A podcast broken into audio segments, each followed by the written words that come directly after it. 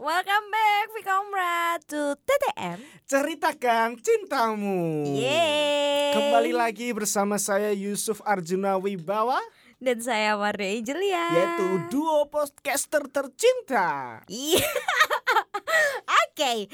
Hari ini apa kabarnya Vikomrad Setelah libur lebaran Mohon maaf lahir dan batin. Minal aizin wal faizin Iya, gimana? Sudah suci, Bapak Sudah. Arjun? Kemarin kan saya juga udah meminta maaf kepada orang-orang yang pernah saya sakiti Oh, Oke, oke. Tapi kalau Arjun minta maaf ke aku nggak akan aku maafin sih. Kenapa? Eh, memaafkan itu indah loh Gak bisa, luka ini terlalu dalam untuk Arjun. Aduh, makanya belajar renang biar nggak tenggelam, nggak terlalu dalam jadinya.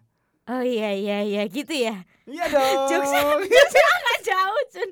maaf maaf karena akhir-akhir ini saya sering berkumpul dengan babaks babaks. Oke Jadi baik. jok saya sedikit mengarah ke arah sana. Oke, karena ngobrolin sesuatu yang gak bisa dimaafin gitu Mm-mm. kan. Sesuai banget sama tema kita hari ini. Yaitu toxic relationship. Wih, tepuk tangan dulu dong. Kata-kata yang bagus Inggris. ya. Oh, oh, benar. Udah belajar nih. Sip top. Kali Nah. ini nih Heeh. di ceritakan cintamu atau TTM mengundang orang yang ngakunya si paling toksik. Dianya yang toksik, Dulunya katanya. bukan korban toksik. Nggak tahu yang juga benar. sih. Nggak tahu. Oke, langsung aja kita klarifikasi bersama. Kita Ini sambut dia. bersama Andre Hartansa. Halo.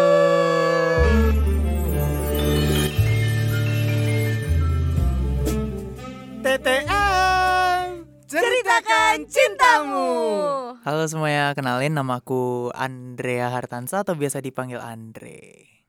Status status Iya, status. kalau di sini kenalannya nggak afdol kalau cuma nama. Oh Iya, gitu. Ceritakan statusmu gitu. Eh, status em, sudah ada pawangnya untuk sekarang ya. Aduh. aduh.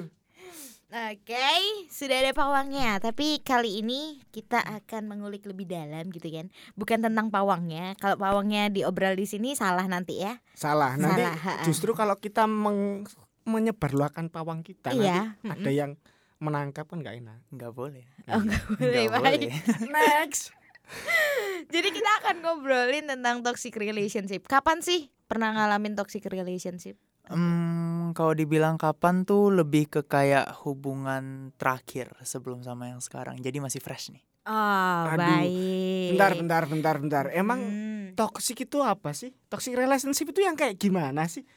Toxic itu lebih ke kayak gimana ya? Kamu kan namanya hubungan kan kalian harus sama-sama maksudnya mau tuh. Maksudnya sama-sama pengen, iya kan? Pengen apa nih? Pengen Menjalin mempunyai, hubungan, yoi. gitu kan. pengen maksudnya nggak ada tanpa beban. Kayak maksudnya emang kalian mau willingly, consently kayak gitu Waduh, kan? Ya ampun bahasanya. nice. Paham? Nanti terjemahkan lah. Waduh. Hafal deh aku. Nah, ibaratnya gitu. Jadi kalau dari aku sendiri, eh, toxic itu lebih ke kayak misalnya salah satu pihak tuh udah ngerasa kepaksa. Kalau misalnya udah ngerasa kepaksa kayak berada di dalam hubungan tersebut, ya udah toxic namanya. Ibaratnya kayak gitu. Hmm. Jadi kalau nggak seimbang lagi gitu ya. Bener banget. Kalau misalnya ibaratnya satu pihaknya konsennya udah hilang ibaratnya udah toxic udah udah nggak boleh pokoknya nggak sehat ibaratnya untuk jiwa dan raga asik Tapi kalau misal aku sama seseorang nih terus aku udah nggak mau lagi, apakah itu bisa dibilang se- toxic? Oh belum, kalau misalnya kamu emang nggak mau lagi dan kayak kamu bilang, oh ya udah, gue udah nggak mau nih, mau putus, misalnya kayak gitu kan, loh itu nggak toxic. Putus itu bukan toxic. Toxic itu lebih ke kayak kalau dari pengalaman nih ya, dari pengalaman. Ya, ya, ya. Toxic itu lebih ke kayak kalau misalnya kamu tuh kayak ngemaksain kehendak ke signifikan othermu yang lagi satunya. Kayak misalnya nih, Jadi fixate someone. ya ibaratnya kamu secara nggak langsung mau emotional blackmailing gitu kan. Kayak kayak ngekontrol orang lain. Misalnya contoh nih contoh. Misalnya eh, Arjun sama Marda nih misalnya Mm-mm. ya kan? Nah terus di sini tanda kutip ya di sini itu Marda nih yang toksik ibaratnya kayak gitu yang ngebuat. Nah misalnya nih Emang Marda toxic sih kayaknya. nah kan siapa tahu kan. Nah Suka gitu ya Mentang-mentang cowok semua ya. Mohon maaf ya Komrad Hari ini saya paling cantik di sini Jadi saya akan terbuli sepertinya. Tidak, tidak, tidak. Kita kok jadi motong Mohon pembicaraan? maaf ini masih suasana lebaran Tolong tetap dijaga kesuciannya ya jangan membuat dosa lagi. Iya, masih bersih nih, Iya, mumpung masih iya, bersih. iya. Kanvas putih. Oke. Makanya tuh lanjut. Nah, lanjut. Jadi ibaratannya misalnya Marda nih eh, mau ngajak si Arjun misalnya keluar ke tempat A, misalnya kayak gitu kan. Mm. Terus tiba-tiba si Arjunnya bilang, wah sorry nih nggak bisa nggak ah, lagi ada urusan yang lain kayak gitu-gitu. Nah terus si Mardanya ini ngambek. Apa sih kamu tuh? Kamu katanya mau kayak gini-gini dulu lu kamu nggak kayak gini-gini dadadadada." kayak gitu. Nah itu ngebuat si Arjun dalam posisi antara A Arjunnya bodoh amat, ya aku emang nggak bisa gitu kan ya. Hmm. Atau yang B dia ngerasa bersalah jadinya. Terus akhirnya jadi nggak enak karena Arjun nggak enak. Dia akhirnya ah ya udahlah nurutin Marda ngikutin Marda terus. Nah dari sisi itu kalau misalnya dibiasain terus nanti si Mardanya bakalan kebiasaan ah nanti aku giniin juga Arjuna mau kok kayak gitu tinggal aku ngambek dikit aja mau udah dia nah ketika Marda udah berpikiran kayak gitu di sanalah mulai toksik Oh alah emang Marda itu emang toksik ya ternyata ya. kayaknya ya Mulai nggak benar ya.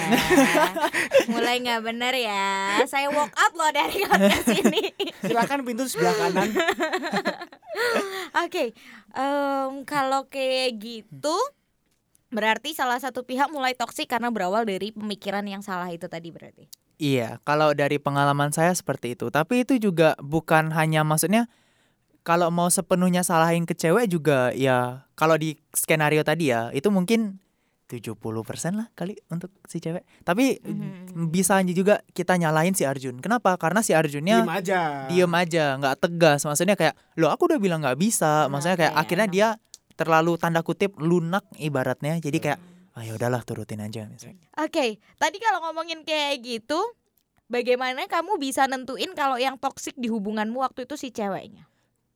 Eh, mungkin kalau yang di sini tuh dari pengalamanku pribadi kayak toxic relationship nih kalau misalnya kamu sendiri itu nggak bakalan bisa tahu kamu sendiri sadar wah ini toxic nih itu susah. True, true. bukan nggak bisa tapi susah banget. Nah gimana caranya aku tahu itu waktu itu karena ada teman-temanku.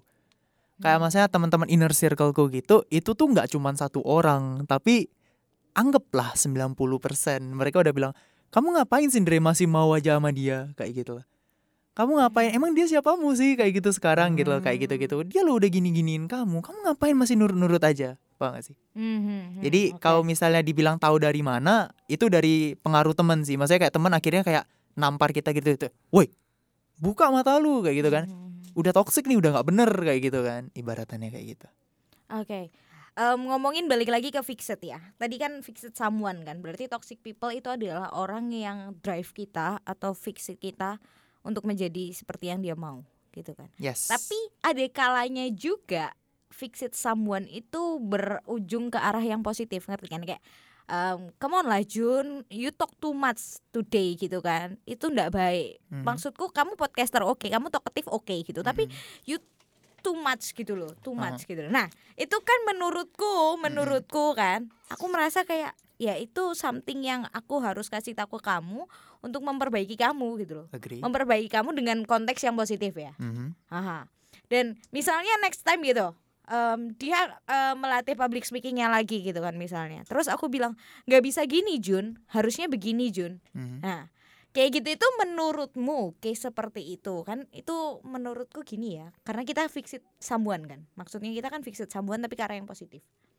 Nah, kalau menurutmu itu apakah termasuk toxic gitu? Karena kita konteksnya kan fixed. Mhm. Paham nggak? Paham, paham. Tapi sebelum itu, Heeh. bisakah diulang dengan bahasa Indonesia? sedikit konslet sepertinya ya Sepertinya jadi di otak saya ini ada yang nyambung dan tidak karena penggunaan bahasa yang sepertinya tidak saya ketahui ya Cukup tinggi ya. semuanya. Mm-mm. kayak fix it someone apaan tuh coba mungkin dari Mardanya bisa kasih definisi dulu nih dijelasin pelan-pelan atau enggak gini aja kalau kamu ngomong bahasa Inggris habis itu dikasih translate-nya Nanti editor akan ngasih subtitle kok, Arjun. Ah, mereka kan dengerin podcast dong podcast Marda. nih podcast gimana dong subtitlenya di mana Aduh, oke, mulai panas ya bersama Bapak Arjun. Bapak Arjun emosi hari ini. Jadi, mohon maaf ya, Saudara Andre, saya translate dulu ya, Komrad. pelan-pelan pelan-pelan pelan Jadi menurut Andre itu toxic relationship. Tahu Mm-mm. nggak toxic relationship? kalau itu udah tahu Oh, iya, oke. kan kamu udah barusan briefing kan jadi udah Iya, tahu ha, toxic relationship itu adalah menurut Andre ciri-cirinya tuh salah satunya adalah orang yang mau eh, memperbaiki orang gitu, nyetir orang gitu loh, Hmm, kayak kamu mengendalikan. heeh, kamu jangan gini, kamu jangan gitu, kamu harus ini, kamu harus itu gitu loh. Dengan dengan tujuannya ya nggak tahu aku maksudnya dia baik apa enggak, tapi kan harusnya untuk relationship yang cukup deep gitu kan. Aduh, gimana ya? Cukup dalam, cukup Ya, dalam. hubungan yang cukup dalam gitu kan. ya kan? Hubungan yang cukup dalam itu kan harusnya tulus dan Hmm. nggak didasari oleh motif apa pun harusnya ya. Harusnya tapi ada kalanya juga orang itu mendrive eh, me- menyetir seseorang gitu loh, ngatur-ngatur kayak kamu kok gini sih, kamu kok gitu sih, harusnya begini loh, harusnya begitu. Nah, itu fix it someone namanya. Oh. Kayak Arjun kon terlalu mancung Jun Pesekno hidungmu Operasi plastik Misalnya kayak gitu Nah itu fix it someone Oh. Padahal iya. kamu kayak Lu menurutku mancung itu bagus-bagus aja gitu Hmm. Ini kan nilai jual salah satunya. Bocun Yuk pulang aja yuk Ya, enggak, enggak, enggak, enggak. Aku paham, paham, Ya paham, ya paham, kayak paham, gitu Nah terus aku eh, mengatakan sama si Andre kayak ini ada orang dari negara Arab kayaknya ya jadi perlu ditranslate dulu. Em, aku ngomong sama si Andre kalau misalnya aku bilang kalau aku eh, mengatakan hal itu untuk tujuan yang positif kayak Andre rambutmu pirang nggak? Bagus deh bagusan merah aja misalnya Mm-mm. gitu. Kenapa sih kamu em, eh, harus pirang? Kenapa nggak merah aja? gitu misalnya Terus tapi menurut an, eh, menurutku itu hal yang positif karena arahnya positif. Ya kan daripada Hmm. kuri- kuning, pirang kayak kelihatan kering gitu kan. Menurutku merah lebih bervolume dan lain-lain dia jadi Hmm. liatnya looksnya dia lebih bagus. Paham nggak? Paham, tapi kan Iya. itu kan menurut kamu. Nah ya makanya saya tanya menurut Andre bagaimana itu apakah itu termasuk toksik? Ya, ya. Oh, udah, udah, udah paham Arjun ya, udah Paham, paham. Oke, udah paham.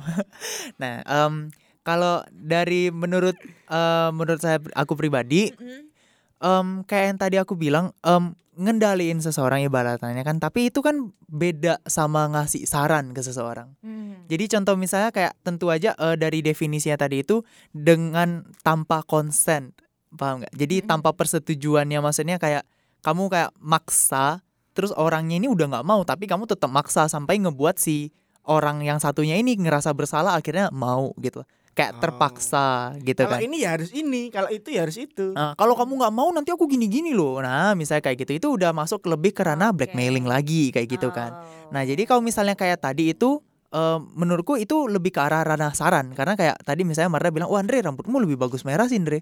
Kamu ngasih tahu kenapa-kenapa gitu kan. Mm-mm. Terus aku kayak, "Oh, ya udah oke, nanti coba tak pikirin lagi deh, thank you." Hmm. Nah, itu masih aman-aman aja. Tapi kalau misalnya sampai udah kayak, "Loh, aku nggak mau tahu, pokoknya kamu rambutnya harus berubah jadi merah." kayak gitu misalnya misalnya. Terus kayak aku tetap ngotot, "Ya nggak mau, emang kamu siapa?" kayak gitu kan. Tapi terus akhirnya kamu kayak ini lebih udah bukan cuman toxic lagi sih, ini udah lebih mungkin ke arah blackmailing gitu ya. Hmm. Kayak apa ya bilangnya blackmailingnya? pesan Neror. hitam. Bukan bukan. Eh, Bukan. neror, neror. Lebih kayak, "Loh, kamu ya apa sih? Nanti kok oh, ya udah, udah aku apa? Ya udah kalau misal kamu nggak mau nanti aku gini-gini deh, aku nyakitin diriku sendiri deh misalnya kayak atau apa kayak gitu-gitu." Nah, itu udah bener-bener gak sehat ibaratannya kayak gitu kan. Oh. Nah, kayak gitu. Parameternya tuh sampai sejauh mana sih, Andre? Kalau selam kayak gitu. eh selam kalau se- hubungan itu nggak akan toksik selama kedua orang itu masih tetap nyaman, masih tetap maksudnya tidak merasa terpaksa di dalam suatu hubungan. Itu kalau menurutku. Kalau misalnya udah sampai contoh-contoh toksik nih ya, ibaratnya.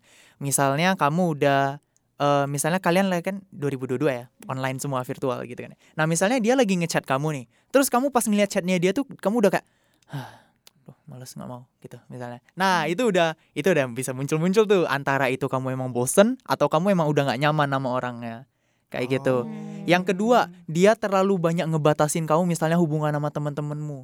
Kayak misalnya, wah aku nggak suka sih sama yang ini, aku nggak suka sih sama Arjun, dia ngomongnya terlalu kasar loh sama kamu kayak gini-gini misalnya kayak gitu. Terus akhirnya ngebuat kamu akhirnya ngejauh dari temenmu tanpa alasan yang maksudnya jelas yang bener-bener pakem gitu kan. Hmm. Nah itu udah bisa tuh, udah bisa Masuk bendera merah sih. kayak gitu. Udah masuk toksik. kayak gitu-gitu. Dan juga kayak kalau misalnya ibaratannya kamu udah apa ya bilangnya ya? Kayak pengen pengen ngutarain pendapatmu, tapi dianya yang pihak lain tuh nggak mau denger. Pokoknya aku udah paling bener kayak maksudnya nggak mau dengerin pendapatmu Aha, lagi kayak gitu lah. oke, I Nah, di saat itu udah terjadi, itu udah masuk ke ranah toksik. Dan ini toksik secara verbal ya, belum secara maksudnya kalau udah ya. gampar-gamparan kan udah lebih udah kelihatan, kelihatan lagi gitu kan. ha, ha, Kecuali kalau emang fetishnya itu ya beda lagi ya. kalau gitu. An, Cuman kalau misalnya kalau misalnya kayak eh, yang secara fisik udah kekerasan kayak gitu itu kan udah bener-bener toxic toh ibaratnya. Iya. Ini mungkin lebih ke arah yang kayak verbal. Secara cara ngomong doang nggak ada yang kekerasan fisiknya kayak gitu. Oke oke. Karena kalau kalau fisik emang udah kelihatan banget kan maksudnya em, Hmm. Udah tolak bener. jelas ah, Mm-mm. jelas. Tapi kan kalau yang kita cari kan untuk tahu apalagi di case-nya Andre gitu kan. Emang sampai toksik eh sampai fisik enggak kan? Hmm, atau nggak mau nggak bisa dibilang sampai maksudnya yang peng, yang pengaruhin aku sampai aku bilang dia toxic sampai fisik enggak lah. Eh Enggak, maksudnya toxic relationshipmu itu tergolong dalam jenis berat, kelas berat yang masuk fisik itu atau masih verbal atau mental aja atau apa? Hmm, kalau dari 1 sampai 10 mungkin aku bisa bilang 7 tujuh setengah delapan gitu. Tapi ada fisiknya juga. Enggak maksudnya sampai ibaratnya aku main fisik enggak Dianya? dianya Maybe. maybe ya Mm-mm. maybe lah ya Iya iya ibaratnya iya, oke. Paham. paham aku tuh dari tadi mau ngomong Oh iya silakan. Eh, gimana, Tapi gimana? karena kalian itu seru banget kayaknya saya diem saya keluar aja gimana kalian ngobrol berdua aja gimana pintu di sebelah kanan Bukan saya loh, Andre, Andre loh. Kalau Andre tadi kan Anda menyetir Andre ya untuk membeli saya. Saya enggak loh.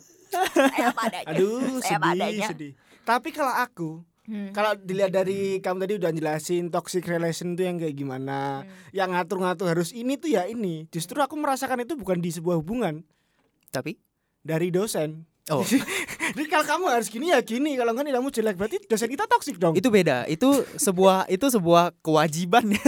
Itu beda lagi ya. Karena kita butuh skripsi. Kita butuh nilai gitu ya. Itu beda lagi. Aduh kok jadi curhat sih Pak? Mohon maaf kok jadi curhat sih Pak? Enggak saya cuma mikir kalau gitu aduh apakah dosenku toxic ya? Nah maka dari itu kayak konteks dalam toksik ini kan tergantung kita ngelihatnya kayak gimana juga. true. kayak gitu True. ya bukan berarti karo kita sama dosen wah dosennya toksik gitu kan demo dong satu negara Nah, makanya itu Dosen tuh nggak ada yang toksik kali Dosen tuh adanya killer Ada beda Mm-mm. lagi sebutannya Kamu terlalu ini deh Suka mengkotak-kotakkan sesuatu deh. enggak kotak itu tadi bulat kok enggak kotak Tapi tunggu aku masih mau ngelanjutin eh, statement dari Andre tadi gimana Kamu masih ada nggak? enggak sih Nanti Next. nanti nanti katanya anak tiri lagi. Udah yakin. Udah Kalau kayak gitu tadi ada tiga ada tiga hal ya tadi kayaknya parameter ha, parameter kenapa em, relationship itu bisa disebut toxic gitu. Salah satunya yang paling aku highlight adalah tidak mulai tidak nyaman ya Mhm. mulai tidak nyaman. Sedangkan sering kali terjadi fenomena di mana toxic relationship itu justru membuat kita sangat amat sangat nyaman sehingga kita susah keluar dari situ. Mhm. Justru seringnya terjebak di situ. agree Itu gimana tuh? Em, itu Harusnya kan kalau sama pasangan kita bukan lagi nggak nyaman ya, apalagi dengan cara dia treatment kita kayak maksudnya kalau dilihat dari kisahnya Andre tadi ya. Mm-mm. Kisahnya Andre kan em, si cewek tuh di di case yang itu, si cewek kan cuma pingin apa sih deket, cuma pingin quality time dan lain-lain doang kan. Maksudku kayak gitu sih aku ngelihatnya ya. Hmm, Aku hmm. kan nggak pernah menjalani dalam sepatu itu, dalam lensa itu. Mhm. Tapi aku melihatnya oh mungkin si ceweknya cuma mau itu doang gitu Hmm, kan mau hmm. mau kalau dari kacamata normal ya tanpa Hmm. ngelihat dia toksik atau apa pun Hmm. gitu oh dia cuma mau quality time sama kamu lebih lebih sering aja lebih Hmm. intens gitu kan terus misalnya dia cuma mau em, ngobrol sama kamu atau apalah itu gitu kan Mhm. maksudnya itu kan kalau si cowoknya tetap oke gitu Hmm. kan itu kan artinya ada nyaman tuh di situ harusnya Agree. dan tetap akan selalu nyaman gitu Mhm. namanya pasangan soalnya fenomena yang sering terjadi kayak gitu sih. Orang Hmm. terjebak di hubungan tersebut. Mhm. karena apa? Aku terlanjur sayang nih Iya, gue gimana? Yes benar Dan benar. sebenarnya kan gini, itu kan yang membuat kenapa kok di dalam sebuah hubungan itu kadang keduanya nggak sadar kalau salah satunya toksik. agree Karena ketika kita Nah. su- suka sama seorang kan buta iya kan. Mhm. Kembali lagi ke topik pertama cinta itu buta. weh. Nah, Cinta yang itu belum buta. dengerin dengerin episode kita ya Jadi kalau sekarang baru ah, ada tuh cinta itu buta. Jadi Iya. sekarang langsung di stop dulu. Kita buka dulu Spotify, cari Comrade on Campus yang judulnya Cinta itu Buta. Setelah Ya. itu satu episode selesai lanjutin deh. betul itu ada kita ulas secara detail kupas sedalam-dalamnya tentang cinta itu buta nah gimana Andre Ini promo aja. Maaf anak anak Fikam kan gini kan, Pas jual gitu ya. marketingnya. ini belum entrepreneurnya yang keluar, masih Waduh. marketingnya doang loh ini. Iya, em, kalau menurutku bener banget tadi yang dibilang Arjun kayak justru kayak karena kita tanda kutip kita ngerasanya nyaman, tapi apakah nyaman itu emang karena pengen nyaman atau karena kepaksa atau karena nggak enak? Nah, di sananya. yang lain loh. Nah, bisa jadi gitu kan. Nah, jadi di sanalah eh, menurutku eh, circle kita pertemanan itu bener-bener pengaruh banget. Kenapa? Karena mereka orang-orang terdekat kita yang bisa ngelihat wah ini gara-gara kita buta gitu kan Mm-mm. kita ada mata lain nih teman-teman kita yang ngeliatin wah ini udah nggak bener gitu kan maksudnya kayak Tapi gitu bener ya berarti ya kalau kita dalam toxic relationship itu kita sebuta itu bener ya. bener Sehingga kita gampang terjebak itu bener ya. yes nah jadi dengan gimana sih ke orang bisa ngebuat kita buta gitu misalnya nah dalam kasusku ini wah cerita dikit nih nggak Iya, apa-apa iya, ya Boleh, boleh. nah jadi ceritanya eh percaya nggak percaya aku sel- eh, st- kalau aku ngelihat ke ngelihat dari sekarang dulu tuh aku terlalu baik orangnya ibaratannya aku tuh kayak nggak mau bener-bener buat musuh gitu kan jadi kayak Hmm. orang-orang ada minta bantuan apa oh kalau aku bisa bantu ya udah aku bantu kayak gitu gitulah nah mungkin karena aku dulunya terlalu baik dan nggak bisa bilang enggak nggak bisa bilang no jadi kayak si kita akan samarkan dengan nama mawar gitu ya Oh, asik ya baik, mawar ya Baik, Nah, baik, boleh. si mawar ini mungkin kayak terlalu kayak minta mungkin minta dari hal kecil-kecil lu kan. Nah, inget semua hubungan toksik, semua traits dari toksik itu bakalan muncul dari hal yang kecil-kecil lu. Hmm. Gitu. Gak bisa langsung tiba-tiba gede, nggak bisa. Kalau kamu langsung tiba-tiba gede, Pasti sadar. ya pasti sadar, lu apa ini? Siapa kamu kayak gitu kan. Nah, Hmm. tapi kalau dari kecil-kecil lu lama-lama bisa gede. Tuntutannya dari yang kecil dulu. Ya, misalnya dari minta, oh minta nggak minta tolong ajarin ini dong gitu atau enggak minta tolong temenin ke sini, minta tolong apa-apa. Nah, Minta kayak gitu. tolong anterin jemput. Nah kayak gitu Nah lama-lama bakal makin gede skalanya Kayak gitu Hmm. kan Nah jadi kalau misalnya emang dari sisiku sendiri Aku sadar kalau aku dulu terlalu Gak berani nolak terlalu baik lah ibaratnya Hmm. kayak gitu kan Jadi kayak dia minta apa-apa Mawarnya minta apa-apa ya kayak Oh ya udahlah aku yain Ya ngorbanin waktu Kayak mulai pengorbananku nih skalanya kayak gini Oh diajak ke sini gitu kan Oh ngorbanin waktuku Waktu quality timeku sendiri sedikit ya udahlah nggak apa-apa kecil gitu kan Nah lama-lama itu naik jadi tiba-tiba wah padahal udah janjian sama temanku nih. Terus tiba-tiba dia ngajak tiba-tiba kan. Ah ya udah akhirnya ah, ya udahlah bilang sorry ke temanku gitu kan. Aku kayak mikirnya oh temanku lebih paham lah, paham lah aku kayak maksudnya dengan si mawar gini gitu kan ya ya udah. Nah itu lama-lama makin gede lagi tiba-tiba udah ada masalah duit nih. Oh ya awal-awal ya sepuluh ribu gitu kan nggak apa-apa lah bakso gitu kan. Terus lama-lama kok jadi ratusan. Kok tiba-tiba ngajak ke Niku. Nah, eh, lu.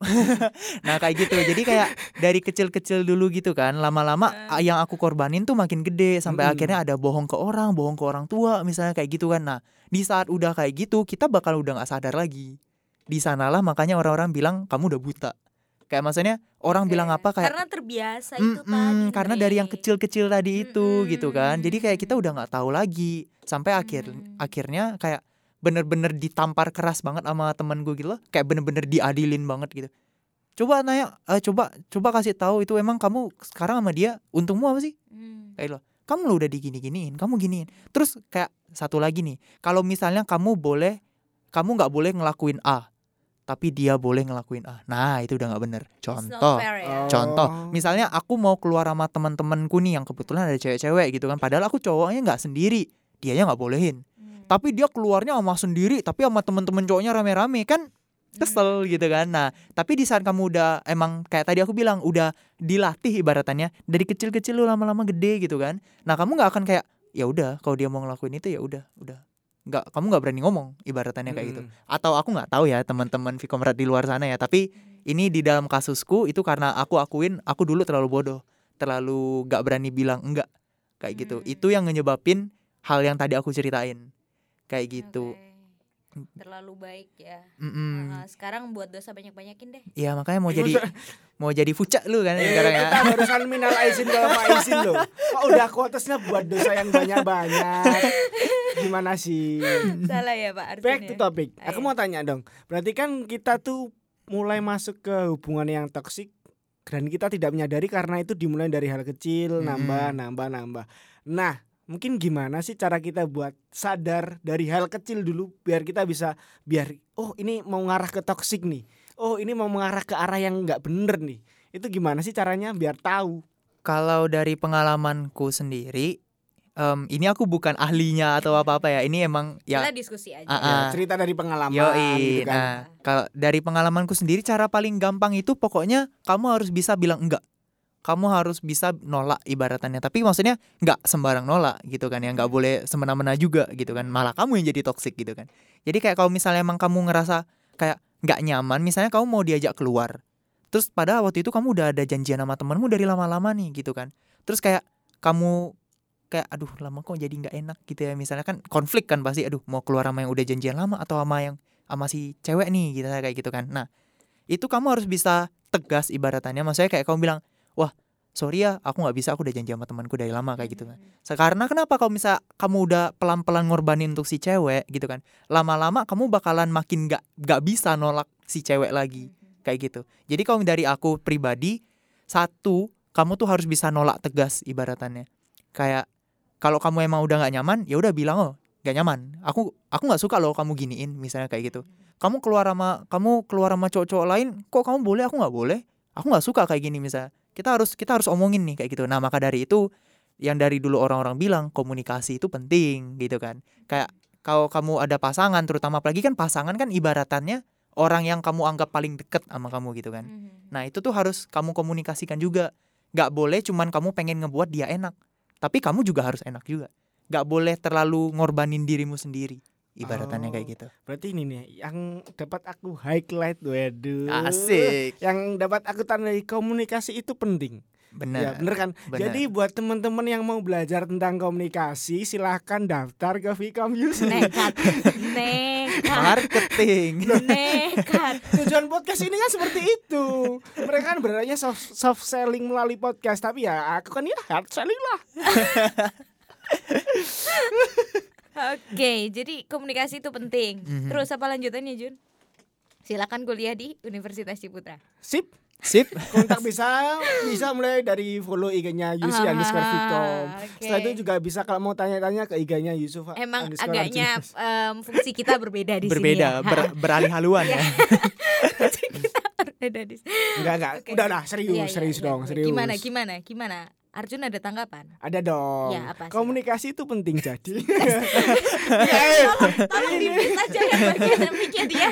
Tolong Enggak, ini versi seriusnya. Komunikasi itu penting. Kadang emang karena kita terlalu suka sama seseorang, jadi kita susah untuk mengom- mengkomunikasikan apa yang kita suka. Mhm. Gitu kan. Jadi Hmm. jangan terlalu menahan diri demi hanya ses- kesenangan satu orang saja. Benar. Karena namanya juga sebuah hubungan kan Mm-mm. nggak bisa sendiri kalau hubungan terus punya hubungan tapi cuma sendirian kan tambah mengerikan jadi kan harus dua orang gitu kan Iya. makanya harus dibicarakan namanya hubungan juga harus menyehatkan keduanya saling Agree. membangun keduanya Mhm. kalau meru- merugikan salah satunya itu udah mulai masuk ke namanya toxic bener Iya, kan benar. Itu kayak gak pokoknya di saat satu udah dirugikan terlalu banyak ibaratannya, itu udah gak benar. nah gimana udah seriusnya udah bagus gak ini Bagus banget, bagus banget. Cakep, cakep. saya saya bantu tambahin ya, Pak ya. boleh boleh saya boleh. saya punya tiba-tiba teringat se- sebuah kisah. aduh Bukan kisah nabi-nabi, bukan kisah Putri dan Rama dan Sinta ya. Mm-mm. Ini kisah saya.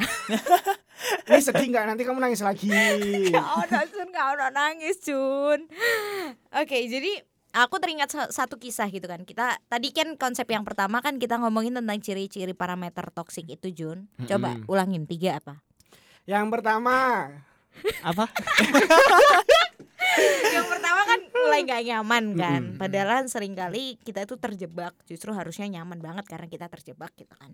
Yang kedua itu adalah tentang em, dia mulai membatasi pertemanan kita. Betul, Bapak Andre? Ngebatasin, Iya, ngebatasin kita Ya, ibaratnya. pertemanan kita mulai dibatasi. Nah, sedangkan saya, ini Bapak Andre ya, kita diskusikan di sini. Em, kalau dari lensa aku ya, cewek ya, kita kita ngomongin tentang ke- eh, poin yang kedua tentang membatasi pertemanan.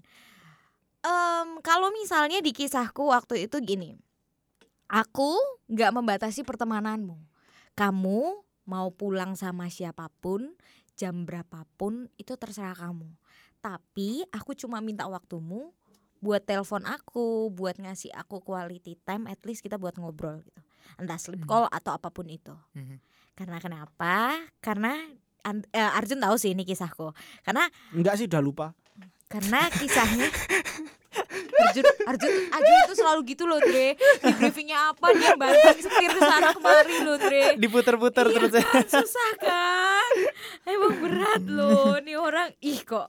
Nah terus habis itu karena caseku waktu itu LDR Oke. nah aku minta kamu temenan sama siapa pun terserah. Kamu mau main apa pun terserah gitu kan. Kamu temenan eh, kamu mau pergi malam-malam clubbing sama cewek pun up to you gitu. Oke. menurutku karena Mhm, aku orangnya tipe orang yang percaya banget lah sama pasangan mhm, aku milih kamu karena aku percaya gitu loh mhm, karena aku sama pasangan nggak segampang itu juga mhm. Nah, terus aku bilang sama dia, "Em, aku bukan membatasi pertemananmu, tapi aku lebih justru eh, meminta waktumu. Mhm, Dan waktu yang dia kasih itu adalah menurut dia mhm. waktu yang mengorbankan atau menjauhkan aku dari pertemananku. Ngerti kan? Kayak maksudnya dia merasa jauh sama pertemanannya karena dia mem- eh, karena aku meminta waktunya dia. Aha, Ngerti kan? mhm. Nah, ya itu. Itu menurutmu apakah aku termasuk toksik di situ? Kalau menurutku pribadi itu justru kamu lebih terlalu malah ngejauhin ranah toksik menurutku karena kamu bener-bener ngebebasin dia banget toh. Iya, Ibaratnya aku ngebebasin. dia. Apakah dia ngebatasin kamu?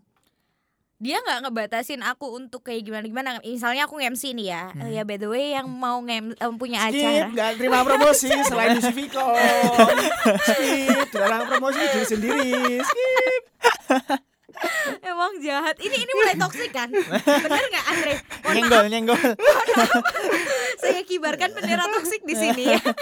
Untuk partner podcast saya.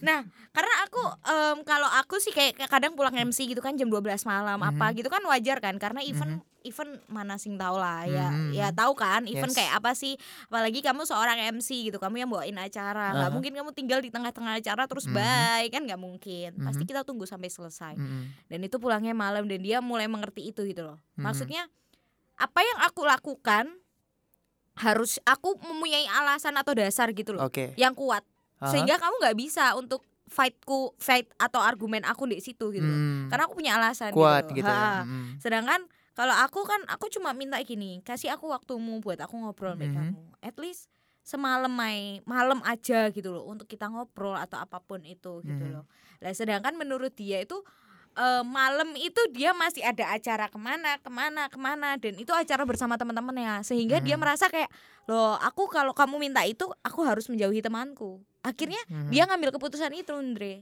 dia ngejauhi temennya DE gitu loh Oh. Dan, Dan akhirnya Bahkan aku bilang gini Andre sama dia Loh kalau misalnya kalau aku bukan gak setuju sama kamu sama temen-temenanmu atau circlemu apa pun itu gitu loh tapi aku bilang gini kalau emang nggak bisa nggak apa-apa nggak usah dipaksain gitu kan karena Hmm. hubungan kita juga LDR maksudku gitu loh Hmm. Kalau nggak bisa ya nggak apa-apa. Lah, aku bilang gitu sama dia terus akhirnya dia bilang nggak kok bisa kok bisa kok dengan dengan cara dengan cara dia akhirnya jadi anak kupu-kupu kuliah pulang kuliah pulang kuliah pulang gitu loh Hmm. setelah pulang waktunya buat aku gitu loh kalau ada Hmm. teman-temannya kadang-kadang ditolak sama dia kalau ada temennya makin random gitu ya tiba-tiba apa namanya grebek gitu di rumahnya Jun Mm-mm. ya dia akhirnya mau nggak mau akhirnya kayak oke lah for me kayak sekali dua kali oke lah gitu loh Hmm. for me ya. jadi dan pada menurutmu itu aku toksik nggak jadi pada intinya kamu toksik.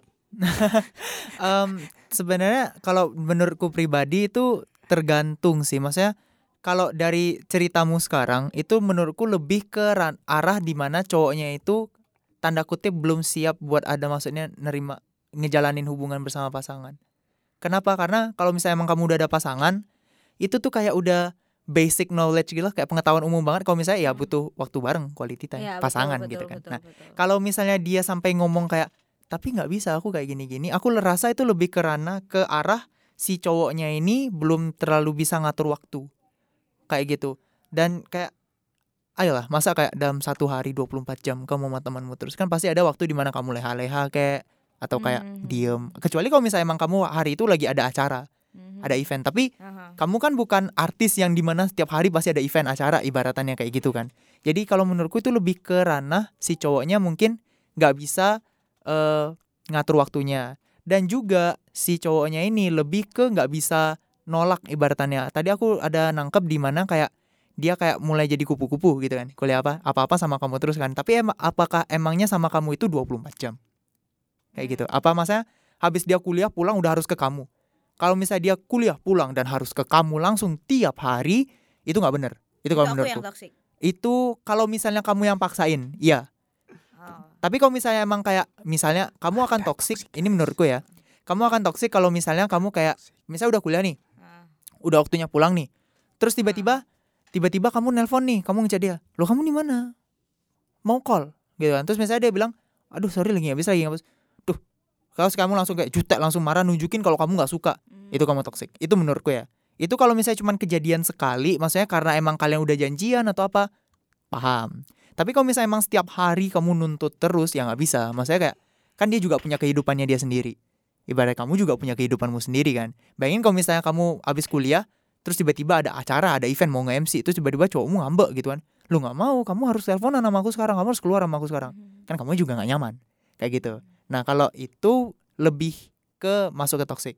Tapi kalau dari yang ceritamu tadi, kalau kamu emang nggak maksain, maksudnya kayak oh ya udah kalau kamu emang mau keluar sama teman-temanmu ya udah kayak gitu kan. Aku nggak maksa ya selama kayak maksudnya dalam sehari mungkin kita ada quality time dikit lah antara mungkin teleponan bentar atau mabar atau tanya aja gimana harimu kayak gitu-gitu aja.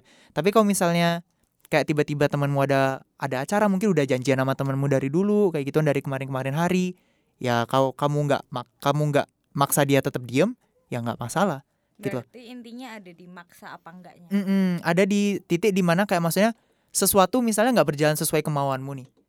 Kamu bisa kalau kamu nggak toksik kamu kayak oh ya udah. Kalau emang kamu bisa terima argumennya gitu kan. Tapi kalau misalnya kamu udah maksudnya kamu argumennya dia itu padahal bener tapi kamu tetap nggak suka nggak mau ngotot kamu ngambek kamu nunjukin kayak kalau kamu aku marah loh sama kamu kayak gini karena hal ini kayak gitu kan padahal dari sudut pandang si cowok tuh loh kan aku udah janjian dari kemarin terus kamu sekarang masa aku sekarang tiba-tiba mau apa kayak gitu kan Oke. nah itu baru masuk ke arah toksik kalau menurutku pribadi. Di kayak luar gitu. itu enggak ya berarti. kalau menurutku tergantung lagi. Kan ini kan kita harus ngelihat dari apa dari awal-awalnya gitu ya. Jangan-jangan kalau misalnya sekarang ternyata si cowoknya udah nyaman makanya dia mau-mau aja. Terus ternyata misalnya kamu dari dulu udah bangun-bangun kecil-kecil gitu kayak maksudnya ngebuat sampai si cowok nggak enak si cowok nggak bisa ngebuat keputusan sendiri itu udah salah. Jadi di pengalamanku dulu itu aku bener-bener nggak bisa ngebuat keputusanku sendiri. Hmm. Kayak misalnya nih pulang sekolah gitu kan. Pulang sekolah langsung diajakin nih eh Andre main yuk kayak gitu kan. Hmm. ke rumah yuk main yuk kayak gitu kan. Aku tuh sampai aku tuh pasti bakalan "Mm, bentar lu ya gitu nanti tak kabarin lagi. Kenapa? Karena di otak aku udah mikir wah nanti mawar ngasih nggak ya? Duh mawar nanti nyuruh aku nganterin pulang nggak ya? Misalnya kayak gitu gitu kayak bener-bener nggak bisa. Bahkan sampai misalnya keluarga aku ngajakin aku keluar aku harus mikir dulu gitu kayak duh nanti Oh, mawar gini nggak ya? Oke. bahkan cuman kayak bakal soalnya kenapa? Karena di posisiku ceritaku. Yang tadi aku ceritain yang kalau kamu dengar contoh-contoh toksik itu yang aku alamin. Kayak misalnya pulang sekolah nih. Hmm. pulang sekolah ya kan? Pulang sekolah terus tiba-tiba kan aku pulang duluan ibaratannya misalnya aku pulang duluan karena ada apa gitu. Nah terus giliran dia pulang. Dia pulang dia mau ditemenin telepon di jalan si mawar ini gitu kan? Nah tapi aku lagi posisi aku lagi bareng sama temenku gitu kan Hmm. terus kalau misalnya aku nolak aku matiin bilang bentar ya in game misalnya kayak gitu ya. Hmm. nantian lagi eh, nggak bisa lagi bareng temenku gitu kan. Dia ngambek chatnya pakai dua huruf lah y titik lah atau apa kayak gitu kan. Nah dan ngambeknya itu berkelanjutan sampai itu sampai malamnya gitu. Dan itu tuh maksudnya loh ah nggak salah dong. Iya kan? Iya benar. aku lagi aku lagi waktu sama temenku gitu loh. Kamu kamu ganggu aku kayak gini ya sorry aku nolak. Sama halnya kalau aku lagi ga- waktu sama kamu temanku ganggu ya aku nolak mereka ibaratnya kan kayak kayak gitu fair lah. fair lah ya kan siapa cepat duluan siapa booking duluan ya udah gitu kan ya ibaratnya Iya, benar. Nah, tapi si Mawar ini dia tuh kayak ngambek gitu, ngambek sampai malam di bawah terus kan. Ya, kamu maunya apa sih kayak gitu misalnya. Kamu aku cuma minta gini-gini aja kayak gitu. Aku udah maksudnya di aku yang dulu, aku jelasin pelan-pelan dong kayak ya ya gimana kan aku udah duluan sama mereka kayak gitu kan. Aku udah lagi in game sama mereka, kamu tahu in game online nggak bisa di pause gitu-gitu kan. Lagi bareng anak-anak yang lain juga gitu kan. Kan nggak enak aku harus teleponan sama kamu selagi ada anak-anak yang lain gitu kan. Tergantung orang-orang gitu kan. Nah di posisiku nggak enak gitu kan. Tapi dia kayak, nah ini lagi satu key point lagi. Dia bakalan bawa masalah-masalah dulu yang udah Oh, dulu banget tuh dia pancing. Dulu lo kamu kayak gini-gini, aku yang gini-gini. itu kayak toxic. toxic. Itu bukan em, No. personality. No, kecuali kalau misalnya kayak gini, misalnya kamu eh, misalnya kamu Misalnya relate berbohong. gitu. Misalnya kamu berbohong nih. Di dulu kamu bohong soal misalnya kamu keluar sama cewek. Heeh. Eh, kamu keluar sama cowok deh, Marda. Sorry. Nah, misalnya kamu keluar kamu bohong nih, ternyata kamu dulu sempet eh, anggapannya keluar sendirian nih sama cowok berdua gitu kan. Nah, terus akhirnya ketahuan sama Arjun misalnya kayak gitu kan. Terus Arjun bilang, "Oh, ter- oh kamu bohong akhirnya udah dimaafin nih, udah nih aman adem kayem nih." Berbulan-bulan ke depannya tiba-tiba kamu bohong lagi gitu kan Hmm. kamu bohong lagi Arjun di dalam posisiku aku ngerasa Arjun berhak untuk ngangkat itu nggak percaya sama kamu lo Hmm. kenapa ya karena kamu dulu udah ngebohongin aku kamu keluar sama cowok lain Hmm. kayak gitu loh nah itu kan ada korelasinya Ada. toh Ya, Berarti relate kan. bohong dan bohong. mengungkit-ungkit hal yang tidak ada hubungannya Ya, yang nggak ada tadi, hubungannya. ya. Dalam kasusku ini, dia ngungkit kalau misalnya dulu lo kamu kalau misalnya aku minta apa-apa lo kamu iyain terus, kamu lo nggak pernah gini-gini. Ah. Itu bodohnya dia aku. Kayak aku Oh. ngeyain terus. Dia bawa terus. Dulu lo kamu ada salah gini, apa ada masalah gini, aku lo gini-gini kayak gini-gini. Nah, padahal itu kan ini kan konteksnya beda ya. Ini kan aku lagi udah janjian sama temenku, ya kan? Terus dia kayak gini, kayak lo. Dulu lo kamu masa-masa gini. Hah, hubungannya apa gitu kan? Lagi aku sama temenku gitu loh. Nah, di saat dia udah kayak gitu, itu udah itu udah nggak bener. Maksudnya kayak kamu bisa ngungkit permasalahan di masa lalu, Asalkan konteksnya sama ibaratannya kayak tapi menurutku pribadi juga kamu mau ngungkit masalah-masalah di masa lalu itu itu bukan sebuah tindakan yang bijak ibaratannya kayak gitu.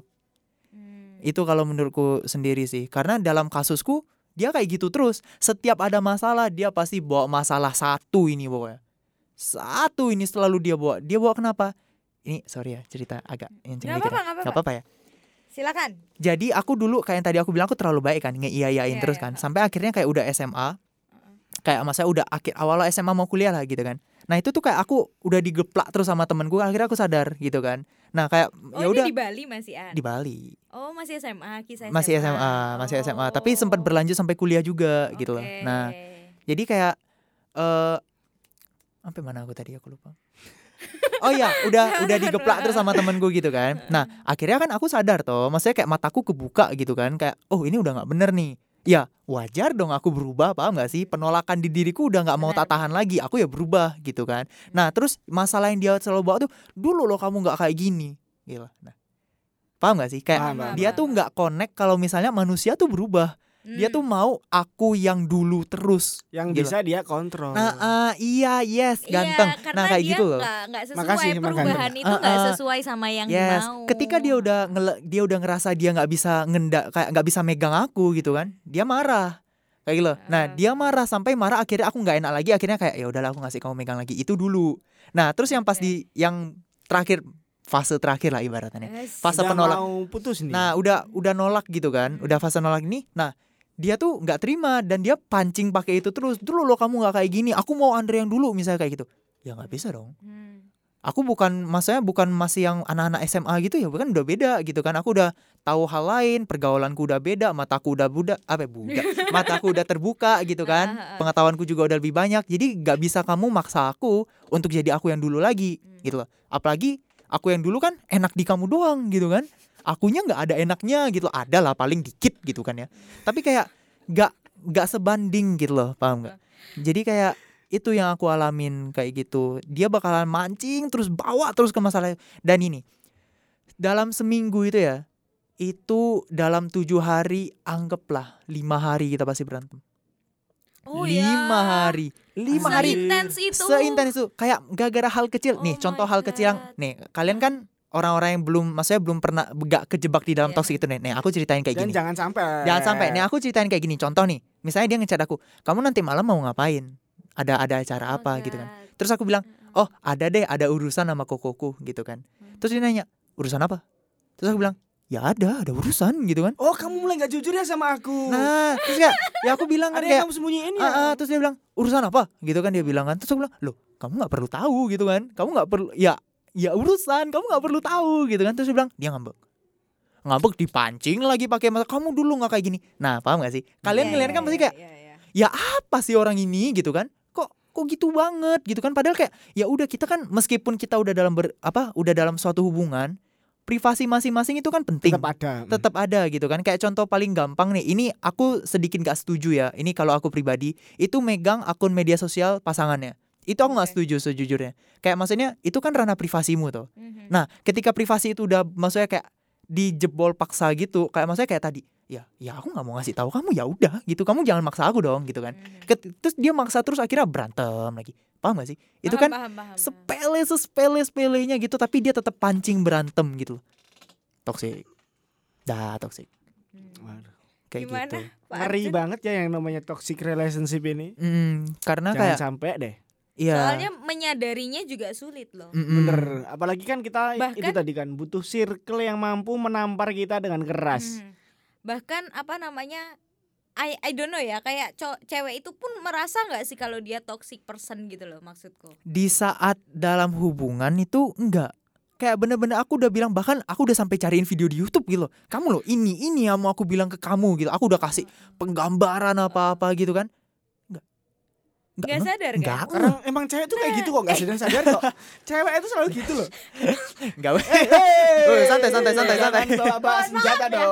Mohon maaf ya, bukan begitu Pak konsepnya Pak. Karena Hmm. menjadi toksik dan menjadi korban toksik itu kadangkala itu tidak menyadari itu. Bener. Susah. Bener. Korban dan Sama-samanya pelaku nggak bisa. itu saat Andre cerita, aku teringat oleh cerita lamaku gitu. Ternyata aku Apakah juga toksik gitu ya Nah, pasti. apakah aku orang yang toksik gitu Bener. kan? Jadi Kan kayak untuk tahu menyadari gitu. itu susah. Mm-mm, untuk tahu itu susah banget apalagi kalau misalnya kamu sadar sendiri ya bukan nggak bisa tapi susah banget gitu loh Nah. perlu orang perlu bantuan luar buat nampar kamu gitu Nah, tapi Biar tahu. kayaknya enggak sih Jun. Aku enggak toksik sih Jun. Ah masa? Eh, Kan kamu menurut mantanku, kalau kamu denger ini coba deh komen. Aku toksik nggak?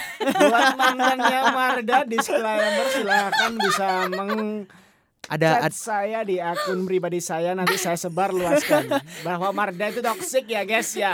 ada berapa dulu nih mantannya nih Aduh, Aduh mantannya Marda mah banyak. Aduh untuk satu-satu. semua mantannya ya terbentuk surat Iya. undangan terbuka oh enggak enggak enggak enggak. Aku sama mantan-mantanku enggak pernah toksik kok. Menurut kamu. kalau misalnya kalian putusnya baik-baik dan masih apa kayak ya udah biasa aja sekarang ya harusnya nggak toksik sih Iya kan? biasanya orang-orang kalau aku pribadi ya ya nggak mau tahu aku udah nggak mau tahu Emang kamu di mana putusnya bertengkar gitu. Jotos-jotosan. Iya. Lo enggak, enggak jotos-jotosan. itu kan pas masih covid toh ibaratnya, pasti maksudnya masih ketat lah ibaratnya. Enggak ketemu ya lewat kali. Nih bayangin ya. Hari di mana maksudnya kayak ini tanda kutip putus kontak ya. Bukan cuman kayak putus hubungan. Putus hubungan tuh kayak nah ini jeleknya aku lagi, bodohnya aku lagi. nih. kayak kita tuh udah udah putus nih. Secara status sudah nggak pacaran gitu. ah. Tapi dia masih tetap minta aku ngasih service ibaratnya kayak maksudnya ngasih perhatian selayaknya orang pacaran. Hmm. Paham gak sih? Kita Do tuh the udah gak same thing. Mm-mm, jadi kayak ibaratnya yang berubah cuma status doang. Kan kan nggak nggak gitu Iya, gitu iya, kan. nah ini tuh udah putus tapi masih berlanjut. Dan di hari terakhir pokoknya bener-bener tak putusin kontak tuh bayangin. Itu aku teleponan dari jam 2 sampai jam 8 malam. Padahal hari itu aku ada rapat juga waktu itu. Jam 2 jam 2 Siang. siang jam Sampai 2 siang 8 sampai malam. 8 malam itu kita teleponan tektok aku ceramah gini-gini panjang lebar sampai jalan kayak maksudnya kayak pra- kayak udah bener-bener kayak pengen teriak gitu loh tapi itu kan rumah keluarga ya Oh, teriak kan wow. panik gitu kan ya kayak Oh. bener-bener kayak gitu loh nah Oh. akhirnya pas pokoknya udah putus kontak truk nggak mau tahu tak blok tak blok tak blok gitu kan Oh ya. blok semua gitu kan tapi kayak maksudnya dia juga kontak temen-temen gue dulu dong gitu kan Heeh. nah temen-temen gue nanyain kenapa nih minta tolong kontak-kontak kayak gitu gitu kan tapi kayak ya udah bilangin aja Oh dia Nggak usah. sampai nyariin neror sampai kamu kayak sampai begitu. segitunya Heeh, jadi kayak paham gak sih ini tuh kayak udah skala yang tadi aku bilang 7 Hmm. sampai 8 gitu loh karena Mhm. ya Hmm. kalau Oh, misalnya ya, aku udah sih. bilang enggak ya ya udah kamu jangan maksa dong gitu loh Hmm. paham gak sih kecuali kalau misalnya aku bilang enggak tapi kamu bener itu beda lagi tapi ini loh udah maksudnya ya kamu salah gitu loh kayak maksudnya kamu udah ngendalin aku kamu udah maksudnya aku nggak mau kamu paksa kamu bisa boleh ngelakuin A aku nggak boleh ngelakuin A. terus apa ini gitu loh kan nggak seimbang banget ibaratannya kayak gitu terus akhirnya cut kayak gitu Enggak lah, aku gak toksik. Oke, ditutup dengan Marda tidak toksik ya, Vikomrat. Terima kasih. Eh, Oke, m- berhubung mengingat durasi ya, mungkin ada solusi terhadap toxic relationship dari Andre. Kalau dari aku pertama eh, kalau kamu nggak siap masuk ke dalam sebuah hubungan jangan. Karena hubungan ini bukan cuma buat nyenengin kamu doang, bukan kamu nyenengin orang lain juga. Itu tuh dua arah. Kalau kamu emang belum siap kayak ngatur waktu, Mhm. belum siap tanda kutip mungkin secara finansial ya tergantung kamu deketin siapa gitu kan ya. Tolong Arjun, Yusuf Arjun Wibawah Kenapa didengarkan. dong? Kenapa? Didengarkan. Terima kasih. Dengar kok dengar berarti intinya kalau Anda miskin. Enggak lah, kan makanya tergantung, tergantung kan. Kalau kamu deketin misalnya dalam konteks ini kamu deketin eh, pasanganmu itu yang matre gitu kan ya. ya. nanti berantemnya gara-gara kamu nggak bisa beliin aku ini kamu ngajaknya aku Ya begini karena aku miskin sayang gitu kan nah kayak gitu Nekat. kalau misalnya kayak gitu kan ya kayak gitu tadi kalau misalnya pokoknya Apalagi? secara secara diri kamu belum siap jangan Jangan. karena ini kamu ibaratnya kamu udah nyangkut pautin orang lain kamu kalau misalnya kamu nggak bisa orang lain itu bakalan kerepotan jadi kalau misalnya Ya. kamu belum bisa ngendaliin dirimu sendiri belum siap secara yang tadi aku bilang itu mending jangan itu yang pertama yang kedua kalau kamu udah nggak nyaman bilang dari awal Hmm. komunikasiin komunikasi itu penting jadi kita ke ya nggak boleh nggak boleh pemasaran ya Aku padahal sudah mengerem diriku sendiri untuk tidak promosi ya teman-teman ya. Narasumbernya kecipratan jiwamu. kecipratan Kecipratan jiwamu. Namanya juga Navikam ya bawaannya seperti inilah ya. Ya, yang penting komunikasi. Ya, komunikasi itu penting. Kalau kamu emang nggak suka, ya bilang. Tapi di saat pasanganmu itu nggak suka, kamu juga harus dengerin. Hmm. Kayak gitu. Jadi saling saling komunikasi. Saling diskusi supaya titik tengahnya ada kan. Bener banget. Selama itu niatnya bagus Selama dan bisa itu niatnya bagus. dikompromikan bersama, banget. disepakati berarti itu masih aman. Yes. Dan jangan maksudnya kayak jangan maksa orang ibaratnya kayak gitu. Oke. Dan yang berikutnya yang ketiga berarti. Yang ketiga em, ingat kalau privasi itu ada meskipun kamu udah berhubungan, masih dalam hubungan ibaratannya kayak gitu. Mhm. Meskipun kalian udah ibaratannya, oh iya kamu orang paling deketku, kamu udah tahu semuanya tentang aku. Tapi kalau kamu butuh waktu privasi itu wajar, itu hal yang sangat wajar. Dan ketika privasimu itu udah diterobos sama orang itu dan bahkan tanpa persetujuanmu, udah deh mending jangan deh. Kayak gitu, jangan deh. Oke, Kayak ada lagi Andre? Hmm, Udah lima, lima. Banyak sih sebenarnya Oh, ya, banyak cuman ya. Oke, tiga teratas aja. ya cuman Top 3-nya kita simpan, Iya. yang lainnya bisa langsung ditaruh di caption. Eh, eh, oh, Biar Mardia kerja. Mardia gak kerja ya guys, yang cari talent saya ya guys ya. Enggak, karena kalau misalnya rame, butuh lanjut, kurang gitu kan, kita akan ada part 2, boleh komen langsung aja ke Instagram pribadi Yusuf Arjuna Wibawa. nah. Jangan lupa di follow Juga Instagram Yusi underscore Vicom buat yang mau tahu konten-konten berikutnya atau misalnya ada ide konten dari kalian atau kalian mau diundang di sini. boleh. Hmm, boleh Syaratnya banget. yang pertama punya masalah percintaan. Kalau percintaan aja biasa biasa saja pasti tidak menarik podcastnya. We want problems gitu ya. Masalah masalah masalah dan cuan. Loh, kok cuan. Oke, intinya em, kalau boleh aku rangkum gitu kan hari ini obrolannya adalah seputar toxic relationship itu adalah something yang sangat sangat amat sangat menyakitkan gitu ya menurutku ya. Tapi kita juga harus cepat-cepat menyadari itu dengan cara mempunyai circle yang sehat juga untuk mensupport kita memahami bahwa hubungan yang lagi kita jalan itu toksik. Lingkungan itu penting. Yes. atau enggak kayak pendirian yang emang udah Iya. kuat gitu. Iya. Nah, jadi balik lagi kalau kalau hubungan itu bukan segalanya gitu kan. Kalau ada dulu aku mengkutip om- omongan orang penting gitu kan. Kalau kamu lagi PDKT, cintai dia 20% aja. Kalau kamu lagi pacaran, cintai dia em, 50% aja. Kalau kamu lagi tunangan sama dia, cintai dia 75% aja. Kalau kamu sudah nikah harus 100%. Setuju. Sudah itu aja ya kalau dari saya. Aduh kata-kata terakhirnya itu loh. Ya, di episode kali ini toxic relationship yang penting eh, intinya adalah jangan tolong ya diedit ya thumbnailnya toxic relationship jangan, jangan pokoknya Jangan. Jangan no. nanti kasih gambaran big no. Ya big no, big ya no. karena selain kamu kadang-kala mungkin juga tidak menyadari kalau kamu juga toxic gitu loh Mm-mm. dan menjadi korban toxic itu juga nggak enak. bener gitu kan. banget. Dan intinya kalau mau mulai hubungan mulailah dengan kesiapan. Jadi bukan Setuju. tentang em, waktu ini ini ini ini apa namanya aku udah umur segini nih ini udah kayak gini nih nggak nggak nggak gitu ya kan tapi Mm-mm. tentang adalah siap nggak nih gitu untuk berbagi segalanya berbagi waktu berbagi pemikiran dan berbagi apa pun. Oke bapak durasi sudah marah sama saya. Silakan pak ditutup pak. Bagaimana podcastnya pak? Iya terima kasih sudah mendengarkan podcast ini. Jangan lupa de- selalu dengarkan. ATT ceritakan cintamu. Marda Angel ya pamit undur diri. Yusuf Arjuna tetap di sini. Ya, sampai jumpa. dadah thank you